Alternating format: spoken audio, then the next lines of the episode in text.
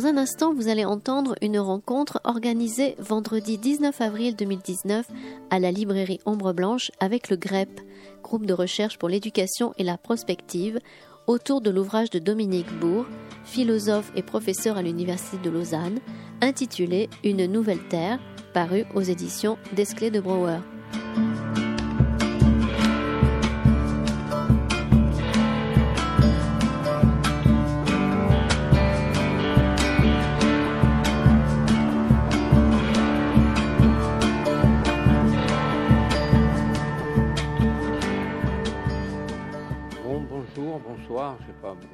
D'après-midi. Euh, je suis Jean-Pierre Rousière, un, membre éminent du GREP Midi-Pyrénées. Euh, pourquoi c'est moi qui présente Dominique Bourg? C'est parce que, comme vous le savez peut-être, Dominique Bourg va faire une conférence ce soir à 20h à la salle Osette, invité par le GREP Midi-Pyrénées. Donc dans la foulée, euh, je l'ai amené à Ombre Blanche. Alors si j'avais à présenter Dominique Bourg, je dirais tout simplement que c'est un philosophe de l'environnement. Hein. Alors, il est actuellement professeur à l'Université de Lausanne. Alors, il a assumé et assume de nombreuses responsabilités, dont je cite en particulier la commission Coppens, vous connaissez tous Yves Coppens, hein, et disons, euh, membre de, la commission de, la Fondation Nicolas Hulot, c'est ça? Et puis, euh, qu'est-ce qu'on peut dire encore euh, hein? Ça va? Ça suffit? Bon. Alors, il a écrit de, nombreux livres. Alors, le dernier, ça s'appelle, comme vous le savez, Une nouvelle terre. Et c'est de ça que nous, nous, nous allons parler maintenant. maintenant.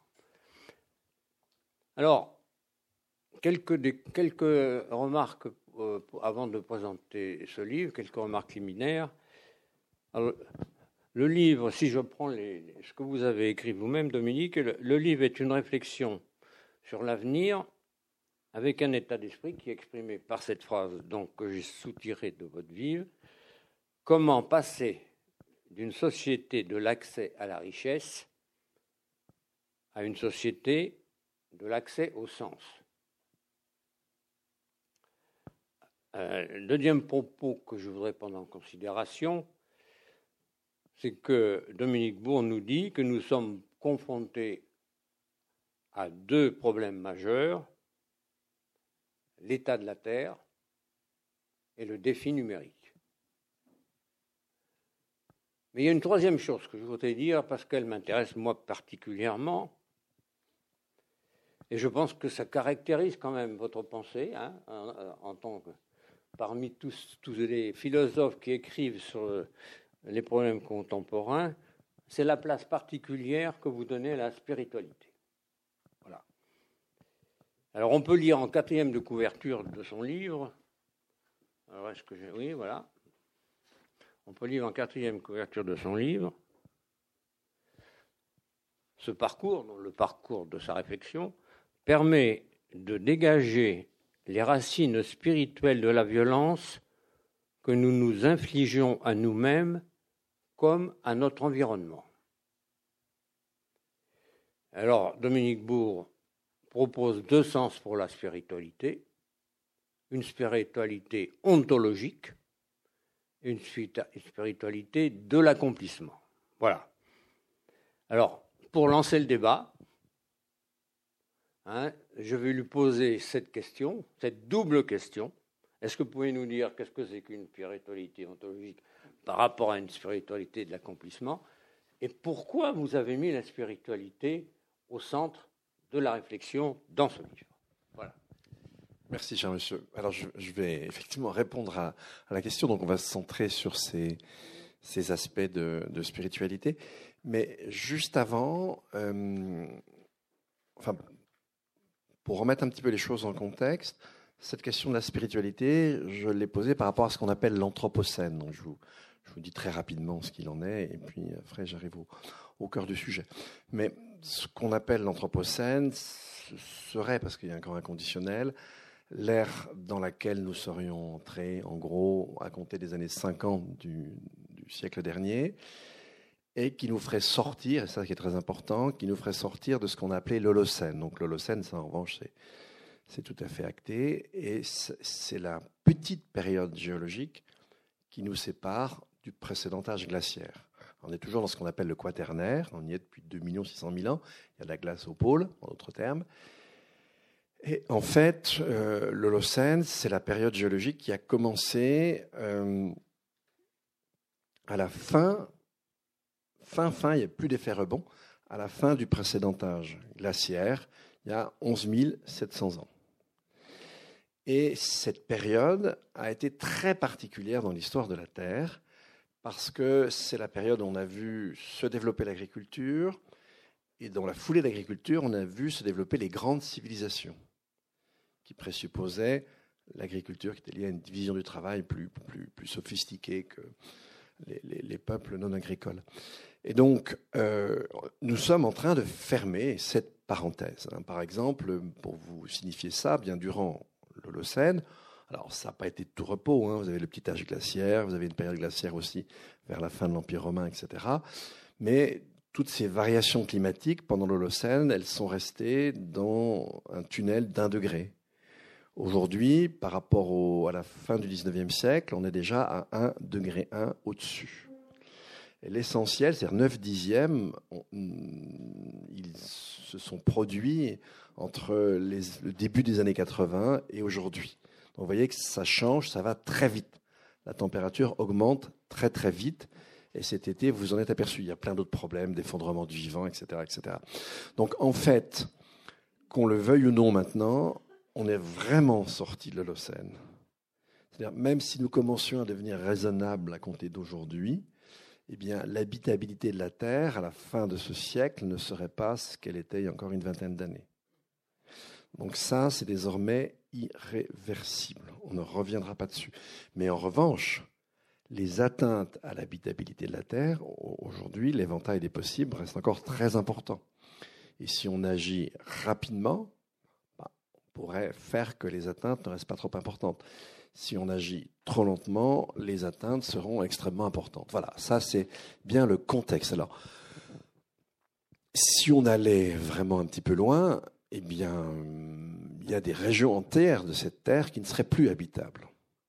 Et celles qui le resteraient seraient beaucoup plus difficiles. Vous commencez à l'expérimenter. L'été 2018, tout le monde s'est rendu compte que c'était un petit peu bizarre. Et on a connu des canicules, des vagues de chaleur, des vagues de sécheresse du nord de l'hémisphère nord jusqu'au sud de l'hémisphère nord. Donc là, on a compris. Alors pourquoi, pourquoi effectivement cette destructivité qui caractérise d'une certaine manière, on pourrait dire l'esprit humain? Et donc c'est là, effectivement, que je, convoque ces deux sens du mot spiritualité. Mais avant, je vais me débarrasser d'une chose, c'est-à-dire qu'en général, quand on dit la crise contemporaine, c'est le capitalisme. Certes, il y est vraiment pour quelque chose, c'est très clair. Mais on ne peut évidemment pas s'arrêter là. Je vais commencer par vous donner quelques petits éléments le capitalisme, pour le penser, Marx reprend Aristote. Il reprend ce que Marx, que Aristote, excusez-moi, appelait la mauvaise crématistique. C'est-à-dire qu'en fait, c'est la différence entre l'échange économique et puis l'échange crématistique. Quand on fait l'échange économique, imaginez que vous soyez un cordonnier, existez à Athènes, bah, vous n'allez quand même pas manger vos chaussures. De même, si vous êtes boulanger, vous n'allez pas vous chausser avec vos baguettes. à Athènes, les baguettes, je pense, n'était pas tout à fait ça, mais enfin bon, peu importe. Donc, on doit échanger, et on échange pour satisfaire d'autres besoins que ceux pour la satisfaction desquels nous sommes formés. Donc on a tous besoin de différentes choses qu'on ne sait pas faire. C'est ça qui fait société, nous disait, nous disait, nous disait Platon. Ça, c'est l'échange économique. Maintenant, si j'achète un bien dont je n'ai pas nécessairement besoin pour le revendre à un prix plus fort que celui auquel je l'ai acheté, eh bien, ma finalité n'est plus du tout de satisfaire des besoins qui, par définition, sont délimités. Hein, vous n'allez pas vous empiffrer avec 4 hectolitres de café, 5 de jus d'orange, 2 mammouths et, je ne sais pas moi, des, des quintaux de blé chaque matin. Donc vos besoins sont limités. En revanche, si j'échange pour accroître un capital, il n'y a plus aucune limite. Et ça, pour la société grecque, c'était un mal absolu. Les grands commerçants étaient des métèques, des étrangers. Les aristocrates avaient un certain mépris pour les commerçants. Donc, dans la cité grecque, et même à Rome, jamais cet échange crématistique n'aurait pu se dépasser, échapper du reste de la société. Il faut qu'il y ait d'autres déterminants pour que quelque chose comme le capitalisme soit possible, pour que quelque chose comme l'accumulation primitive soit possible. Et en fait, ça nous renvoie à des aspects plus symboliques, plus difficiles à, déceler. Par exemple, le capitalisme n'aurait jamais été possible aussi dans une société où, la richesse c'était essentiellement posséder autrui posséder des esclaves.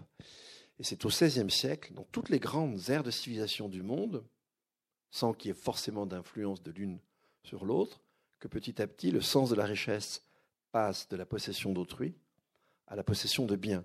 Hein, imaginez que vous soyez dans le palais de Charlemagne, il y avait très très peu d'objets.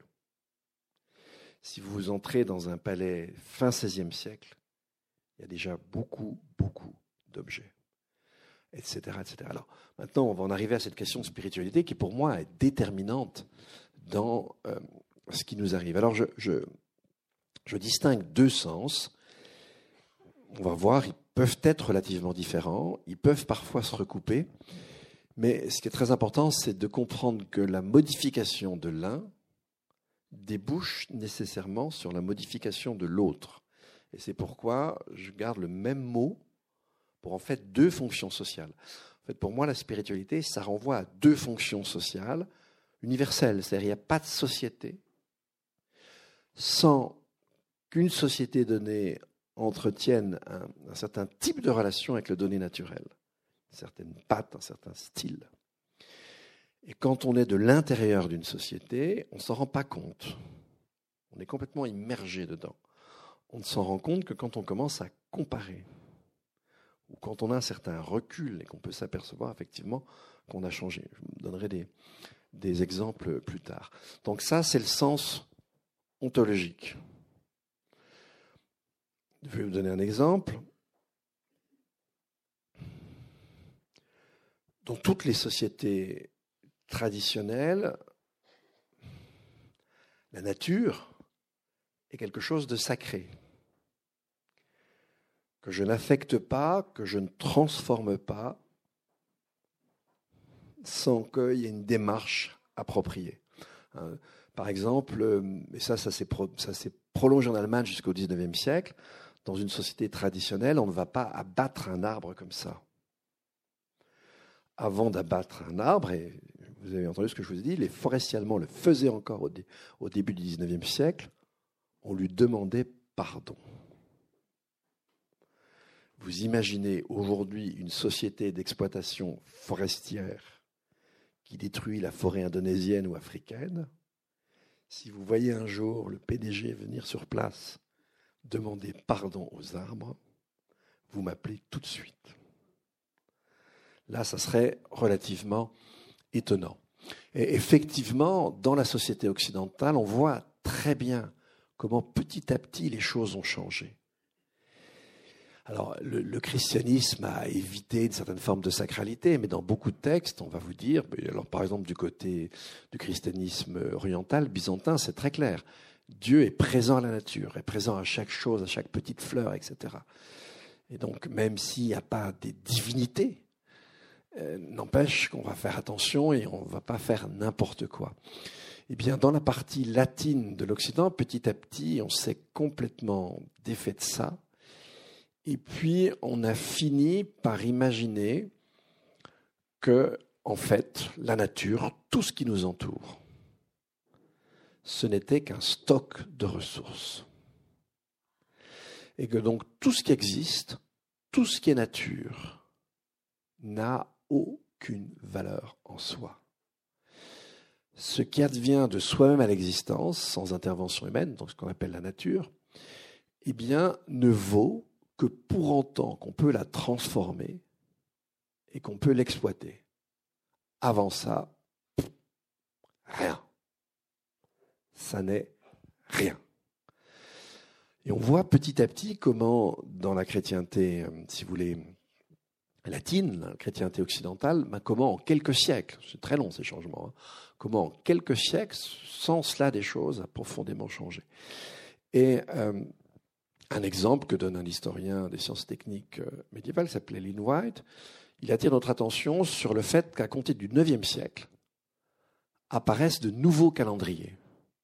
Avant, les calendriers, la nature est toujours représentée sous forme d'allégories. Donc on continue à s'inspirer des mythologies antérieures. Il y a ces allégories. Et puis petit à petit, les calendriers changent. Et en fait, quand on illustre un calendrier, ben, on représente un morceau de terre avec tout un tas d'êtres humains qui s'activent. Les uns labourent, les autres abattent des arbres et scie du bois, d'autres tuent un cochon, d'autres moissonnent. Et on voit bien que effectivement, la, terre apparaît à, ces gens-là petit à petit comme un stock de ressources. Et on va finir par le dire explicitement. Et donc là, on est vraiment sur une toute autre manière de comprendre les choses. Et puis, ça, ça va se traduire aussi théologiquement. C'est-à-dire que petit à petit, on ne va retenir de la Genèse, donc premier livre de la Bible, si vous voulez, on est en terre chrétienne à l'époque, hein. on va finir par ne retenir de la Genèse qu'un passage. Genèse 1, 26, 28. Vous autres, les êtres humains, vous êtes les seuls à avoir été créés à l'image et à la ressemblance de Dieu. Et donc tout ce qui vous entoure, et tous les animaux, toutes les plantes, sont voués à être dominés par vous autres, les êtres humains. Et dans un autre passage, on dit même, toute la création est vouée à vous craindre. Or, il y a d'autres passages dans la Genèse. Il y a par exemple euh, Genèse 1.30. On raconte les, sept jours de la création du monde, puis le, le soir du cinquième jour, Dieu a quand même beaucoup travaillé. J'imagine que vous avez un peu d'empathie pour lui, il a bien bossé. Il regarde ce qu'il a fait, puis mettez-vous à sa place, il est content est très content. Et il dit, tout cela est très bon. En d'autres termes, tout ce que j'ai fait, c'est super, ça a de la valeur. Et il dit ça avant même que les êtres humains, dans le récit biblique, ne soient créés. En d'autres termes, toute la création a une valeur en elle-même, les écologistes parleront plus tard de valeur intrinsèque, et donc, du coup, eh bien, là, l'homme n'est plus appelé à dominer ce qui l'entoure. Il est appelé à respecter et à jardiner la création. Si vous allez voir l'exploitation des sables bitumineux du Canada dans l'Alberta, on n'est pas exactement dans un jardinage. OK? Et vous avez un troisième passage tout aussi important, c'est Genèse 2, 7. Et là, c'est Dieu qui dit que finalement, il a tiré l'espèce humaine de la glaise, comme les autres espèces. Et celui qui va le plus insister sur ce passage, c'est François d'Assise. Il va insister pour dire, bah, en fait, l'espèce humaine n'est pas supérieure. Elle est à l'égal des autres. Donc, vous voyez, le propre d'un texte religieux, c'est de, vous permettre, pour les gens qui partagent cette religion, bien sûr, de leur permettre de croire que le texte s'adresse à eux personnellement.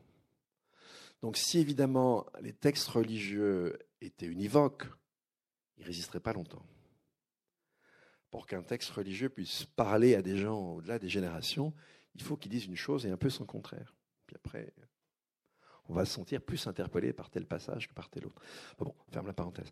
Mais donc vous voyez que quand on ne retient que Genèse 1, 26, 28, on n'a plus du tout cet équilibre que vous aviez quand vous mettez les trois ensemble. Ça change complètement tout. Donc, voilà. Donc ça, c'est le côté ontologique. Alors ce côté ontologique, personne n'en décide. il change au long cours. Et soit, alors ce qu'ont fait les Occidentaux en inventant, euh, mais euh, déjà Hérodote avait fait ça, mais on a, inventé ça avec euh, l'ethnologie, l'ethnographie, on est allé voir comment se comportaient les autres peuples, dans un premier temps avec une espèce de mépris et une morgue assez détestable de notre point de vue. Mais c'est comme ça qu'on a pu aussi mieux saisir notre spécificité. Mais quand même, tout ce changement s'opère entre le 7e et, disons, fin du XVIe siècle. Et puis, fin 16e siècle, XVIIe siècle, on le pense. Et on voit bien, par exemple, qu'on a une idée de la science qui n'a plus rien à voir avec les anciens. Et tous les penseurs du XVIIe et du XVIIIe siècle le, pensent, le reconnaissent et le thématisent. Bacon va nous dire, ben, les anciens, eux, ce qui les intéressait, c'était la spéculation. C'était euh, l'harmonie entre les arguments, etc. Nous, on s'en fout. Ce qui nous intéresse, ce n'est pas les arguments. C'est des énoncés opératoires qui transforment le monde, qui puissent améliorer notre confort, etc., qui nous permettent de dominer le monde. Donc, tous les philosophes du XVIIe sont très conscients du fait que l'ontologie moderne n'est plus l'ontologie ancienne. Donc ça, et quelle que soit la société, vous l'avez. Et cette ontologie de la, destruction, ben, vous allez la retrouver par exemple chez un. déjà dans l'économie néoclassique. L'économie néoclassique, c'est clair, euh, ces gens nous racontent, nos activités économiques détruisent le capital naturel, détruisent la nature, et on va substituer par nos techniques du capital reproductible au capital naturel qu'on a détruit. Ça, c'est une lubie d'économiste, ça ne marche pas. Si ça vous intéresse, on y reviendra tout à l'heure. Mais en tout cas, c'est bien comme ça qu'on a vu les choses. Puis je peux vous le dire de façon plus imagée. Un plus imagé, c'est un, physicien soviétique qui s'appelait Nikolai Kardashev qui a imaginé ça, lui distinguait, et c'était repris par d'autres après, évidemment par les Nord-Américains, mais il imaginait trois types de civilisation. Premier type de civilisation, l'humanité va détruire toute la Terre jusqu'à son noyau. Sympathique. Deuxième type de civilisation, on détruit le système solaire. Non moins sympathique. Troisième type de civilisation, on s'attaque à toutes les étoiles de la galaxie. On voyait bien que cette idée que le donné naturel n'a pas de sens, c'est vraiment une ontologie. Elle est consubstantielle à l'Occident dans son ex-phase soviétique comme dans sa phase libérale ou néolibérale. Donc là, on a vraiment cette, euh, ontologie-là. Et puis on a un deuxième sens du mot responsabilité, très très différent. Euh, eh bien, le deuxième sens du, mot spiritualité, excusez-moi, c'est, et c'est pareil, c'est aussi une fonction qu'on va trouver dans toute société. Il n'y a pas de société où on ne nous propose pas des modèles de comportement une société où on ne vous propose pas des modèles de comportement, ça ne marche pas. Ça n'existe pas, en fait. Et donc, disons, il y a deux grandes euh, possibilités. Il y a euh, la possibilité accomplissement. Et puis, il y a la possibilité dépassement. Si je regarde du côté des peuples premiers, bon, je vais prendre un peuple de la forêt, un peuple amérindien, cette spiritualité-là, le, modèle de comportement pour tous les individus, c'est l'harmonie avec la forêt, l'harmonie avec les esprits. C'est le respect de tout ce qui vit, les règles qu'on doit adopter avec les autres êtres humains, avec la forêt, avec les esprits de la forêt, avec les animaux de la forêt. et c'est comme ça qu'on accomplit sa propre humanité en observant cet ensemble de, règles. Si je regarde du côté de la Grèce classique, Aristote nous définit très bien ce qu'est la spiritualité d'un riche grec classique. Vous allez voir, c'est assez joli. En fait, c'est réaliser en soi au maximum tout ce qui est proprement humain.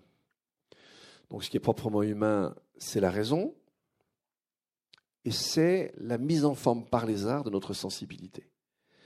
Donc, du côté de la raison, c'est la raison spéculative. Réaliser son humanité pour un grec, c'est exercer, s'exercer à la philosophie, euh, pratiquer les sciences, Ça, c'est pour la raison la plus spéculative. Et pour la raison pratique, c'est de devenir un citoyen qui participe à la vie de sa cité. Ça, c'est vraiment l'idéal. Et puis, en plus, comme vous savez, pour un grec, ben, c'est vraiment euh, mettre en forme sa sensibilité. Hein, vous avez dans la Grèce antique, euh, bah, quand on construit un temple, avant d'ériger les statues, on les expose au public. Euh, vous avez des, petites pinacothèques, on peut aussi acheter des peintures. Vous savez que la, la peinture est un art très pratiqué par, par les Grecs, etc. etc. Et, évidemment, vous avez la tragédie, vous avez la poésie, c'est fondamental. Devenir un être humain, c'est développer sa raison et mettre en forme sa sensibilité. C'est tout à fait magnifique. Et puis, quand on se tourne du côté euh, des grandes religions, là, on est moins sur l'accomplissement que sur le dépassement. Du côté du christianisme, euh, se réaliser, c'est se dépasser. Se dépasser vers la sainteté. Alors, il n'y a pas des candidats en grand nombre, mais enfin, quand même, il y en a certains qui ont réussi à faire des choses. Et du côté du bouddhisme, c'est pas plus facile, c'est l'éveil. Je ne sais pas s'il y en a qui l'évitent dans la salle, mais euh, c'est des pratiques quand même extrêmement exigeantes. Et puis maintenant, vous, êtes, euh, je sais pas moi, euh, ouvrier à Moscou dans les années 30. Bah, votre spiritualité, c'est vous dépasser, vous sacrifier pour réaliser l'idéal révolutionnaire. De mon point de vue, peut-être moins sympathique, de mon point de vue, c'est une spiritualité spiritualité peut, peut, être en dehors, en dehors des, des, religions, en tout cas euh, des religions patentées, euh, reconnues comme, reconnues comme telles. Donc là, on a deux fonctions, quelles que soient les sociétés, on a ça. Et puis maintenant, essayons de comprendre bah déjà comment les deux peuvent se recouvrer. Ben, si je prends mes Amérindiens de tout à l'heure, leur accomplissement et leur ontologie, c'est la même chose. Les, les règles dans la relation aux données naturelles, c'est précisément ce qui fonde la réalisation de soi. Dans notre société à nous, c'est pareil. Nous, nous sommes dans une société consumériste. Euh, si vous regardez la philosophie du contrat, euh, elle intervient après les guerres de religion. On, a dû se rendre compte qu'on n'arrivait plus à s'entendre sur le salut. En plus, il y avait des athées, etc. Donc, en fait, on s'est dit, il n'y a plus de fidélité qui transcende la société. Et il n'y a de finalité qu'une finalité en creux, c'est l'accumulation des moyens. Et puis finalement, ce qu'on appelle le consumérisme, la modernité, bah, va réaliser cet idéal euh, des philosophes du contrat. Et en fait, l'idéal de comportement que tout le monde a observé, dans une société occidentale industrialisée, c'était l'acquisition d'un certain bien, c'était l'élévation de son standard matériel. En fait, c'était accéder à la part d'infini qui nous était, pensait-on, accessible, celui de la consommation. Et là aussi, on avait un recouvrement parfait entre l'ontologie, la spiritualité au sens ontologique, et la spiritualité au sens des modèles de comportement pour que la société consume, pour que notre relation aux données naturelles soit vraiment une relation de destruction, exploitation, transformation, il fallait qu'on consomme. Et donc, la consommation était le moteur de la consommation. Donc, on avait vraiment un recouvrement parfait l'un à l'autre. Et puis, de même, eh bien, c'est quand on est passé à cette spiritualité ontologique qui imaginait que tout ce qui existait dans la nature n'avait d'autre sens que d'être transformé par l'activité humaine, bah évidemment, euh, à partir de ce moment-là, l'idée d'un salut dans l'au-delà n'avait aucun sens. Et donc cette idée s'est effritée. Et toute la modernité est l'histoire de cet effritement. Mais cet effritement, c'est la conséquence de cette spiritualité au sens ontologique. Or, j'ai encore cinq minutes. Bon, on va finir parce que il faut plutôt dialoguer. Mais en fait, en quoi maintenant aujourd'hui il y a une spiritualité nouvelle qui est en train de naître? Et ça, je, suis assez persuadé de ça. Et je vais essayer de vous le montrer très rapidement euh, en vous rappelant. Vous vous en souvenez, je vous ai dit que la, comment dire que les choses se préparent, elles explosent au moment de l'avènement de la modernité, et notamment l'avènement de la science moderne. Eh bien, en fait, qu'est-ce qui advient à la fin du XVIe, début du XVIIe siècle? C'est l'image que nous nous forgeons de la nature va mais, radicalement et profondément changer. Chez les Grecs, euh, le monde est clos, le monde est unique, et surtout, ils font la différence entre un monde sublunaire et un monde céleste, mais le monde céleste, euh, c'est un être pensant. Les dieux pensent. Et d'ailleurs, même pour un grec, les, les, hommes ne pensent pas, ils ne font que participer à la pensée divine. Et imaginez comment on va rompre, mais parce qu'on avait gardé quelque chose, comment on va radicalement rompre avec ça, avec la modernité. On va se représenter le monde comme un agrégat de particules matérielles, sans aucune intériorité, sans qu'il y ait une once de pensée, une once de représentation, une once d'intériorité, une once de sensation, une once de promesse, une once de sentiment. L'univers est purement mécanique. Et il est régi par une loi très simple au départ, la loi du mouvement de Galilée, puis après la gravitation universelle. Et donc à partir du moment où on est persuadé que le monde est purement mécanique, eh bien, première conséquence, Descartes va la tirer, les animaux sont des machines. Deuxième conséquence, si le monde est purement mécanique, on est quand même bien obligé de reconnaître que nous, on pense. Qu'on a une intériorité. Qu'on va dénier à tous les autres. Qu'on a la capacité de, de contracter, de promettre. Qu'on ressent. Et donc, on va se dire, bah, l'humanité, ça n'a rien à voir avec la nature. Elle est totalement étrangère à la nature. Et donc, du coup, le progrès, ben, c'est de s'arracher en permanence à la nature, puisqu'on n'a rien à voir avec elle. Et là, souvenez-vous de ce que je vous ai dit avec Genèse 1, 26, 28, ça tombe parfaitement bien. Et c'est ce qui a fait la force de ce paradigme. C'est que cette vision de la science moderne, elle est apparue aux contemporains parfaitement congruente avec la manière dont on avait fini par réduire l'essence de la Genèse. Genèse 1, 26, 28, les êtres humains n'ont rien à voir avec le reste de la création. Je vous l'ai dit, sont les seuls à avoir été créés à l'image et à la ressemblance de Dieu. Donc on a eu un paradigme extrêmement puissant, puisque la tradition et la science naissante se recouvraient parfaitement. Tout ça tient un certain temps. Si vous allez voir du côté des GAFA, si vous écoutez euh, Laurent Alexandre hein, qui vous raconte que demain on va vous faire des dieux artificiels et que si vous n'avez pas un QI de 180, vous allez être condamné au chômage dans l'année qui vient. Très sympathique comme vision de l'avenir. Ça existe toujours. Mais en même temps, depuis maintenant un siècle et demi, sourd de la société, un nouveau paradigme, lui aussi avec une base scientifique. Le premier coin jeté dans l'édifice moderne bah, l'a été par Darwin. Lui, il reprend l'espèce humaine, il la remet au milieu de la nature. Nous autres, humains, ne sommes qu'une espèce naturelle et nous sommes un produit de la sélection naturelle. C'est plus du tout, du tout la même chose.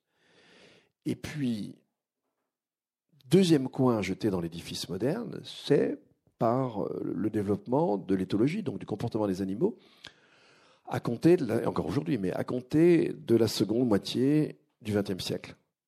Et là, tous les critères classiques de partition entre partition stricte, changement non pas de degré mais de nature, entre l'humanité et l'animalité, c'était ben, l'humanité la seule à posséder le langage, L'humanité est la seule à posséder l'outil, l'humanité est la seule à posséder un sens moral, l'humanité est la seule à avoir des stratégies, etc., euh, etc., avoir une culture, etc., etc. Et évidemment, tout ça a volé en éclats.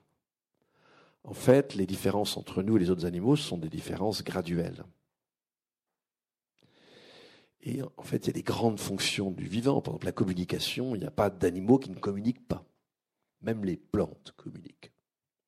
Hein, quand une plante est attaquée par un prédateur, par un insecte, eh bien, la feuille qui est attaquée le communique aux autres.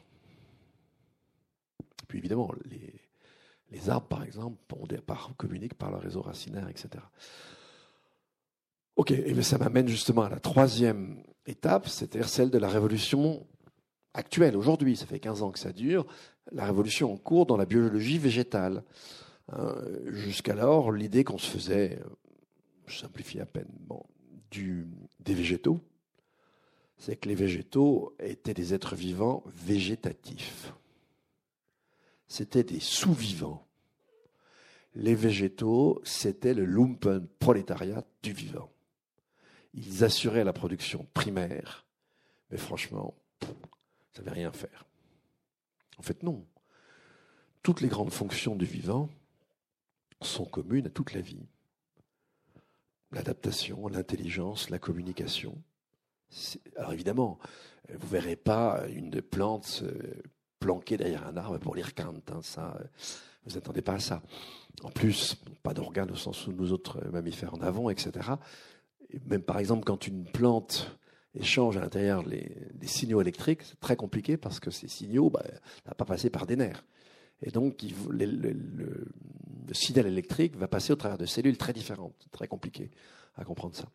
enfin voilà, le, vivant est un et nous, nous faisons partie du vivant.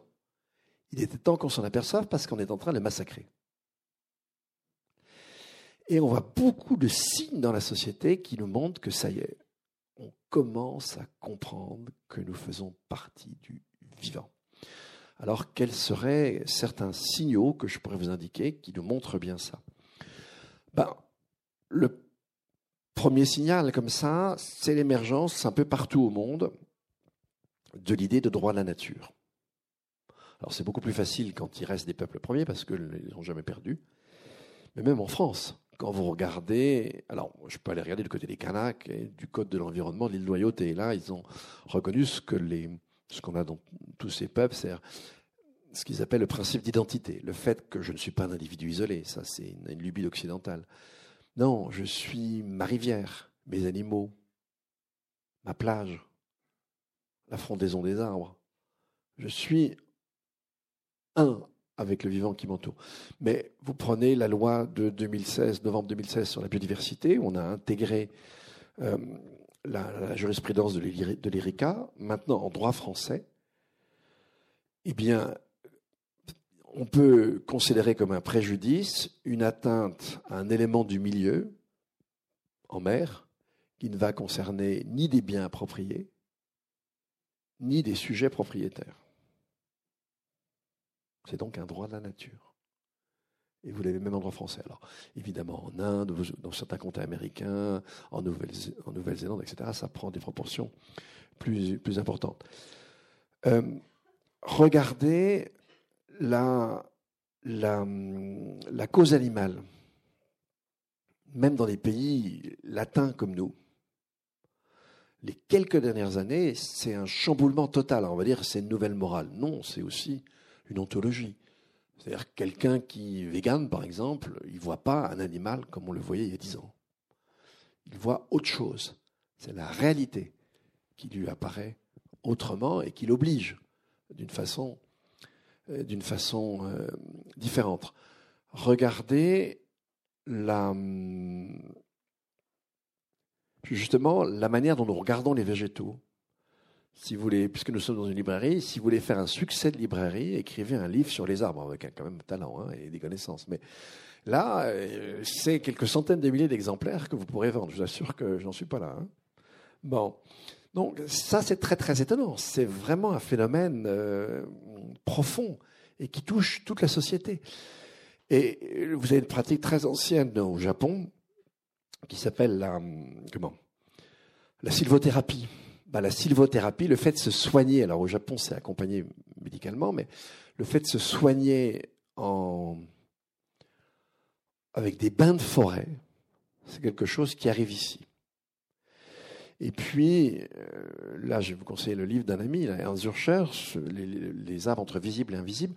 Lui s'était fait connaître dans les années 90 parce qu'il avait publié différents papiers dans Nature où il avait montré deux choses. Premièrement, que ces savoirs traditionnels sur le fait que la qualité d'un bois, en termes d'hydrofuge, en termes de propriétés mécaniques, de, résistance aux parasites, etc., est totalement dépendante du moment où il est coupé en relation avec le cycle de la Lune. Alors on a bazardé tout ça.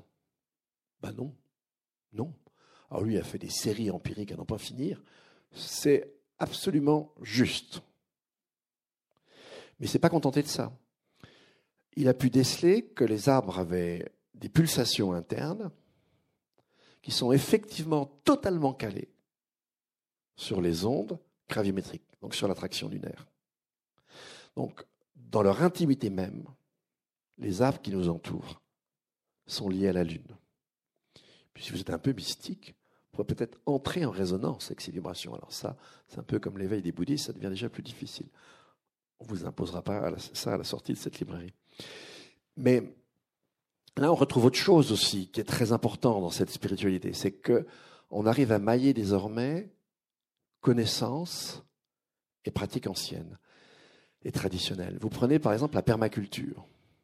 Il y a une mode énorme de la permaculture aujourd'hui. Elle était inventée par deux agronomes, Mollison et Holmgren. C'est sympa pour Mollison, mais euh, en fait, c'était le master d'Holmgren, fait avec Mollison. Pour être prof moi-même, je veux quand j'ai un très bon étudiant qui fait un master, je vous rassure tout de suite, c'est lui qui le fait, pas moi. Donc c'est vraiment Holmgren l'inventeur. Et lui, il s'est à la fois inspiré des pratiques des aborigènes, civilisation qui a duré 50 000 ans, c'est pas mal dans le genre, et du savoir des écosystèmes.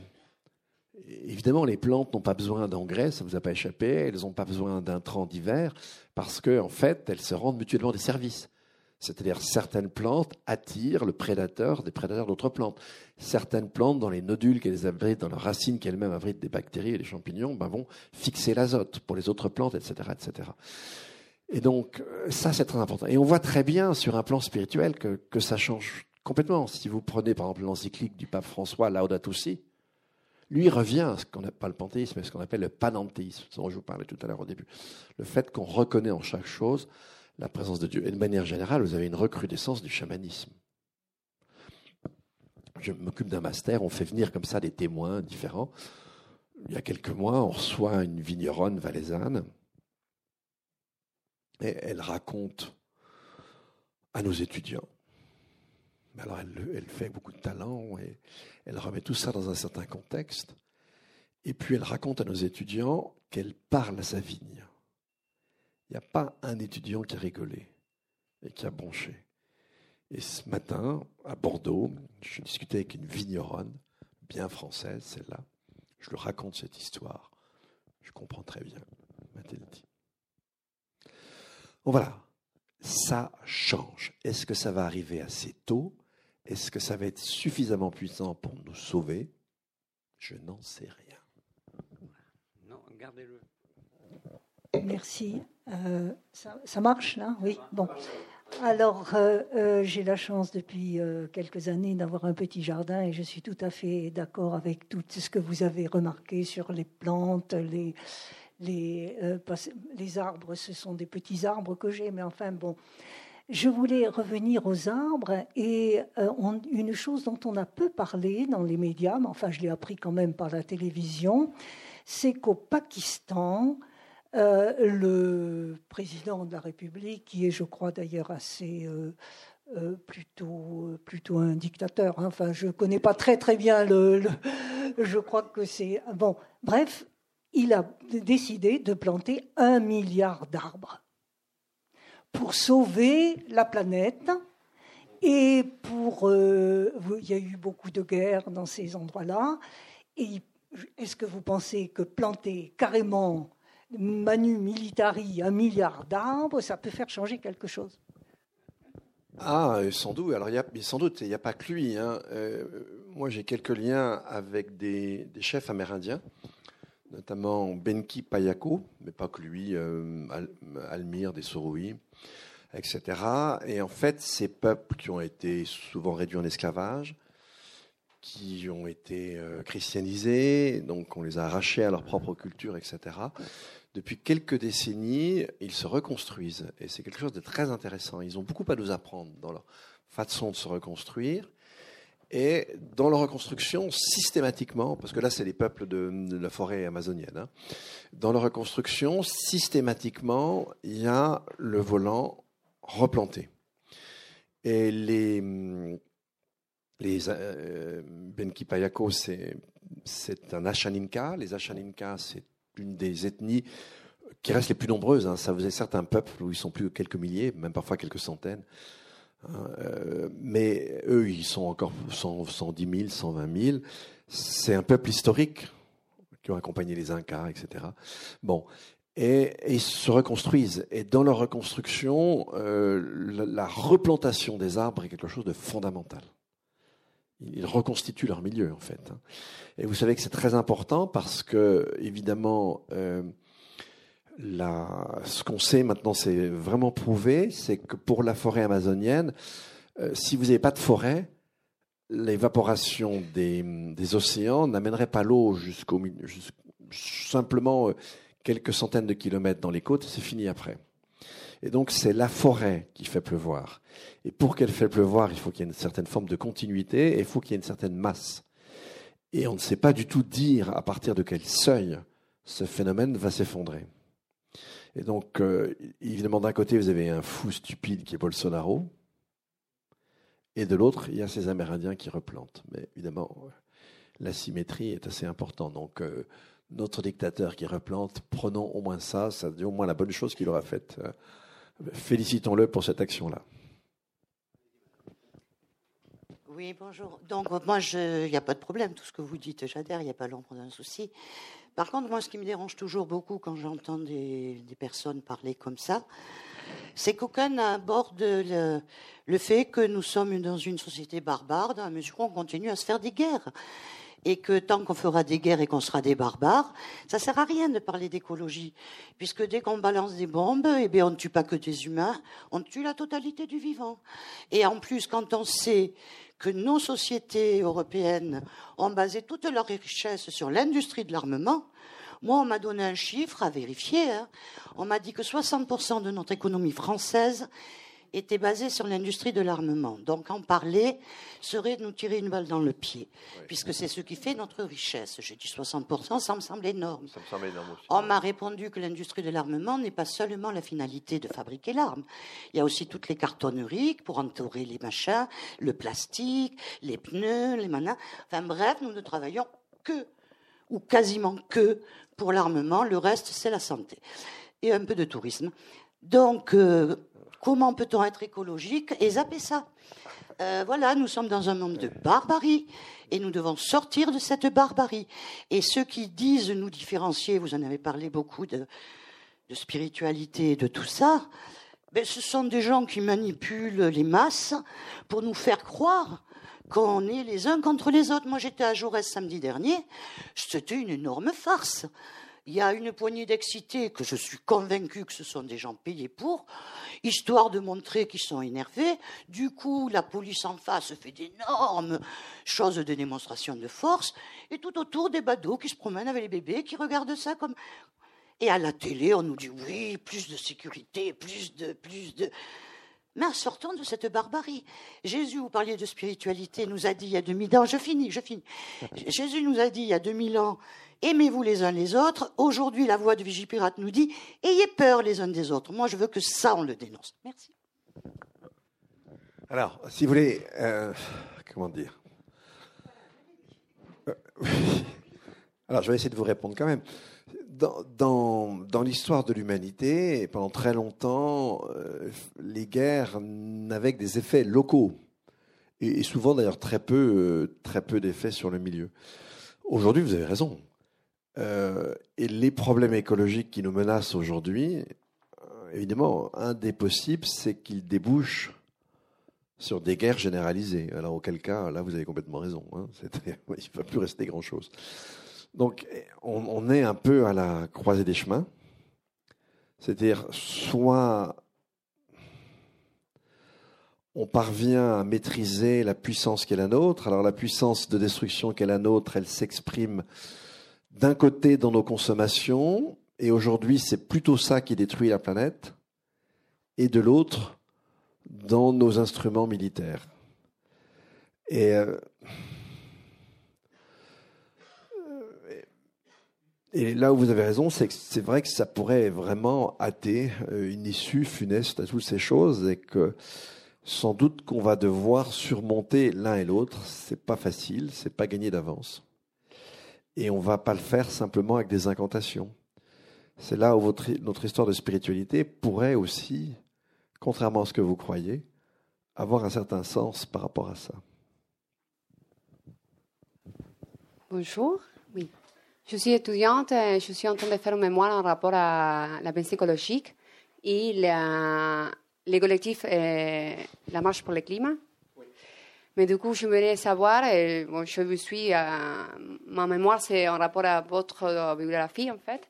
Et, du coup, je voulais savoir qu'est-ce que vous pensez et, en rapport aujourd'hui à la pensée écologique, et où elle se situe, et qu'est-ce que vous pensez si les collectifs qui, la, qui, font la marche pour le climat, c'est une nouvelle écologie qui est en train de, de se de, marchés, en fait. Euh, je ne sais pas si c'est dit comme ça en français. mais, on peut dire ça comme ça. Mais c'est ça, parce que moi, je parlais avec beaucoup de gens qui font la marche pour le climat ici à Toulouse. Mais du coup, je trouve que c'est des gens qui ne sont pas du tout en rapport à l'écologie, qui commencent à savoir qu'est-ce que c'est l'écologie, à, s'engager en rapport à ça.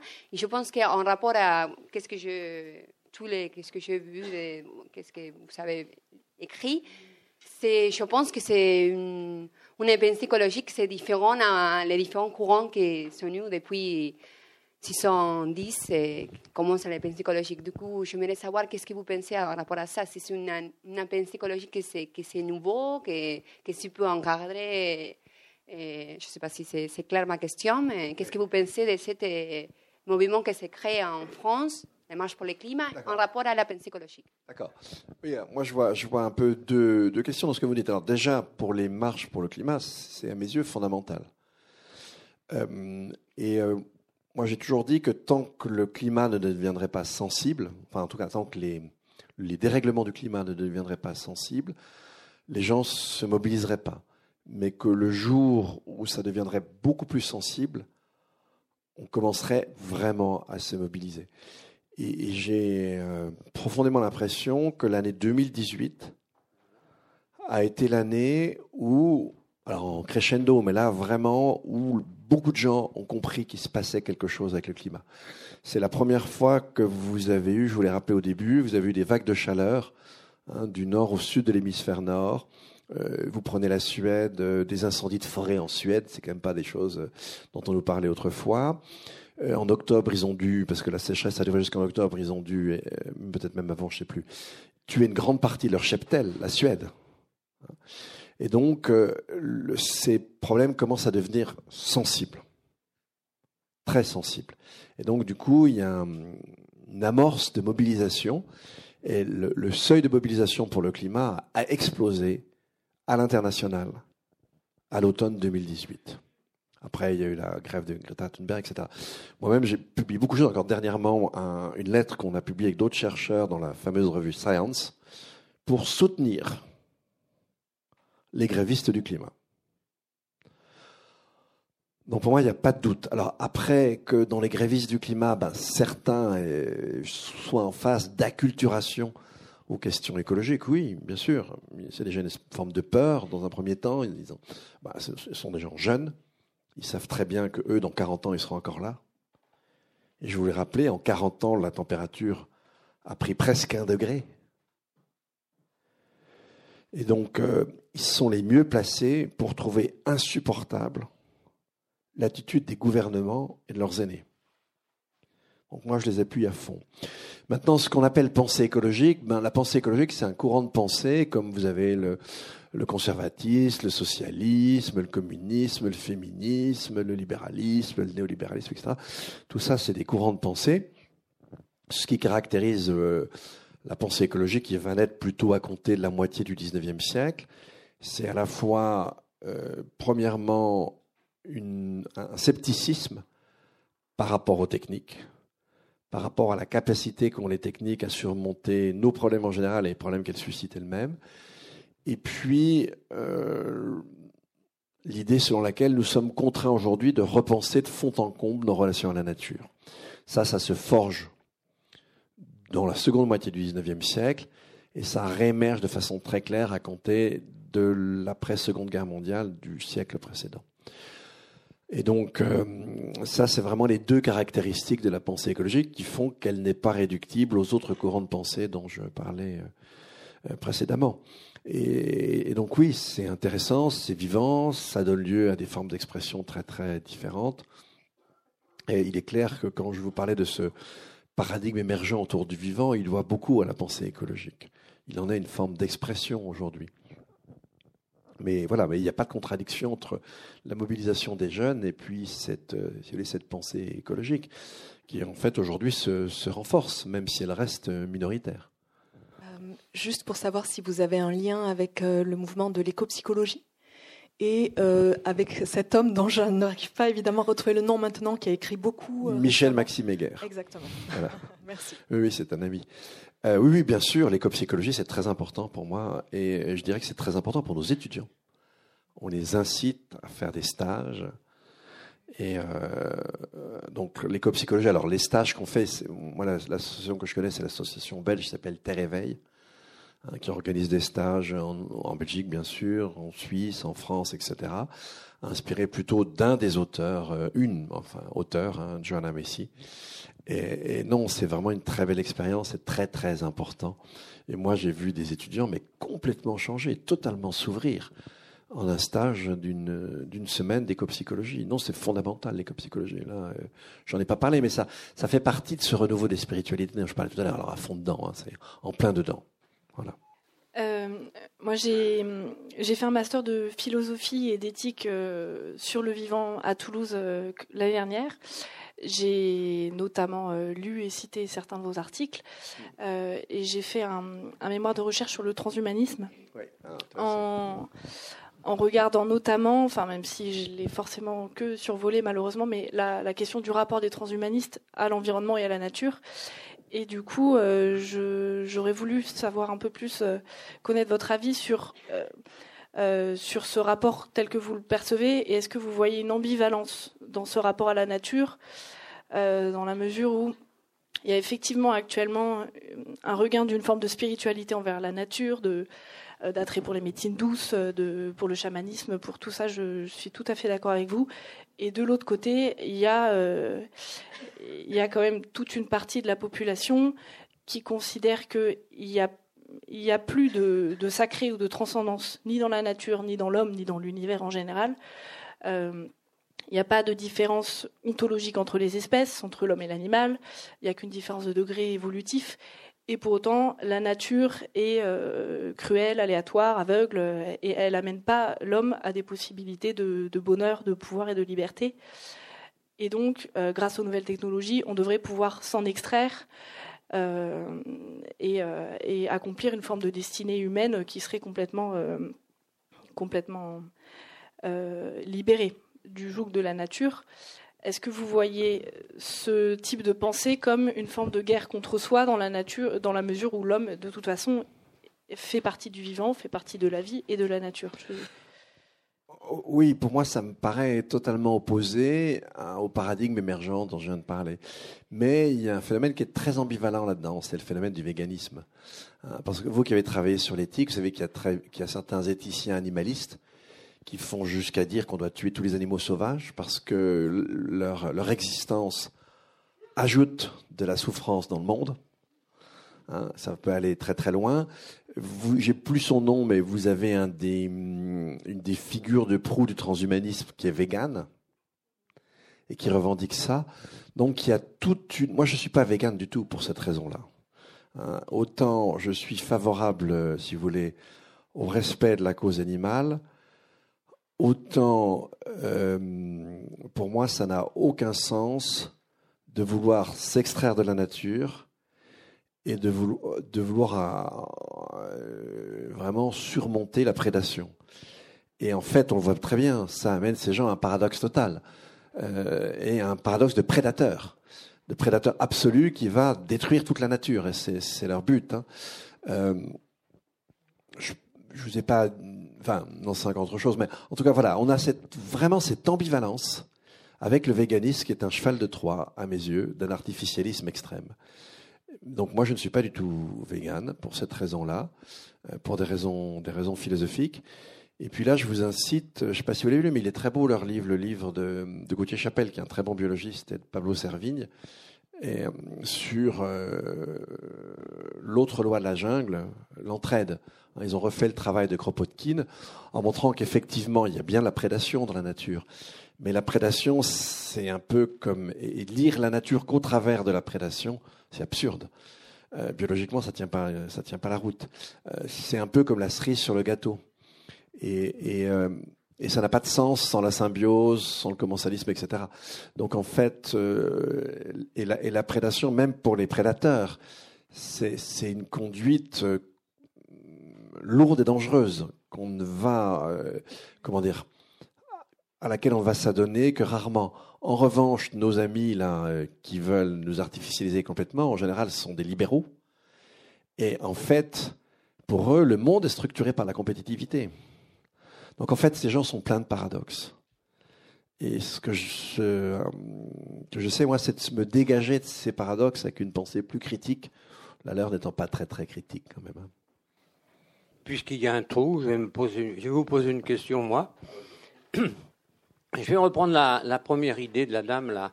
Vous savez, le dictateur qui, veut... Vous connaissez sans doute le livre de Jared Diamond, L'effondrement. Alors dans ce livre, Jared Diamond dit, en parlant de la reforestation, que c'est grâce au dictateur que c'est possible. Il prend l'exemple du Japon. Donc ma question est, est-ce que la temporalité démocratique est compatible avec l'urgence écologique? Ah, excellente question. Alors déjà, euh, dictateur à propos de, de l'épisode, c'est euh, à la fin de l'ère Edo, je crois, hein, on doit être au XVIIIe siècle, où effectivement, c'est c'est pas une dictature au sens moderne, on est dans un régime traditionnel et où effectivement on a un, alors je sais pas si c'est déjà un empereur, enfin peu importe, en tout cas, oui, on va dire un empereur. Oui, voilà, un truc comme ça. Bon, en tout cas, un chef, hein, un chef euh, militaire et politique, qui effectivement impose au Japon une cure d'austérité par rapport à toutes les importations qui venaient de Chine, etc., et va réorganiser une, reforestation massive. Et, euh, ok, ça c'est un exemple qui est donné. Mais vous savez, euh, quand vous prenez l'effort de guerre américain pendant la Deuxième Guerre mondiale, on est dans une démocratie et en fait, l'effort de guerre américain, ça consiste exactement à faire la même chose. C'est-à-dire que Roosevelt va reconvertir toute l'industrie du consumérisme américain, qui, à la différence de l'Europe, commence dès les années 20, va reconvertir toute l'industrie du, consumérisme américain en industrie de guerre.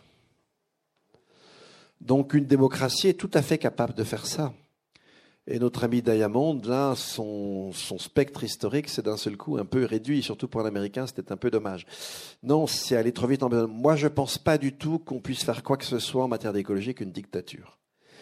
Parce que ce que nous, et c'est pour ça que je parle de spiritualité, de compréhension, d'intimité, etc.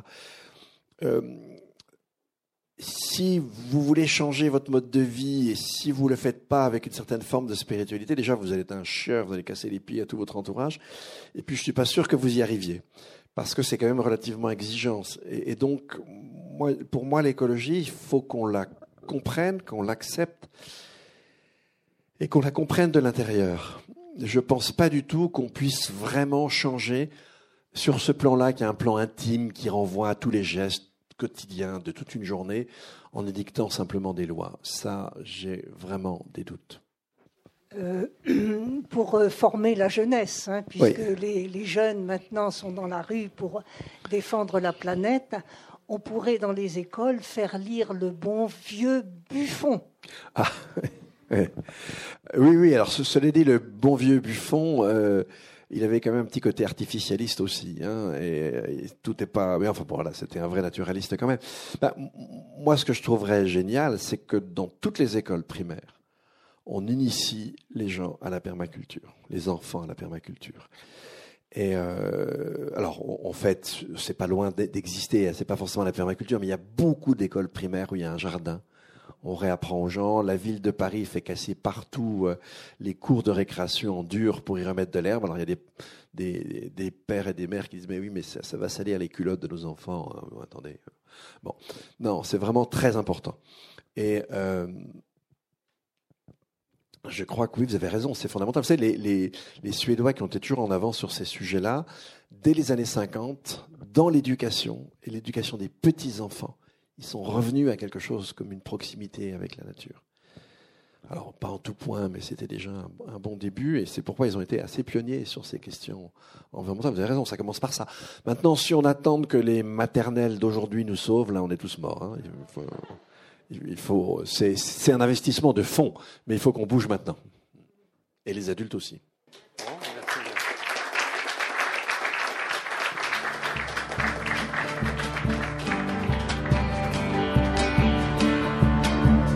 C'était Dominique Bourg à la librairie Ombre Blanche le 19 avril 2019 lors d'une rencontre organisée avec le GREP autour de son dernier ouvrage Une nouvelle terre, édition Desclés de Brouwer. Dominique Bourg est aussi l'auteur du Dictionnaire de la pensée écologique aux presses universitaires de France en 2015 ou encore de Écologie intégrale pour une société permacirculaire publié également au PUF en 2017.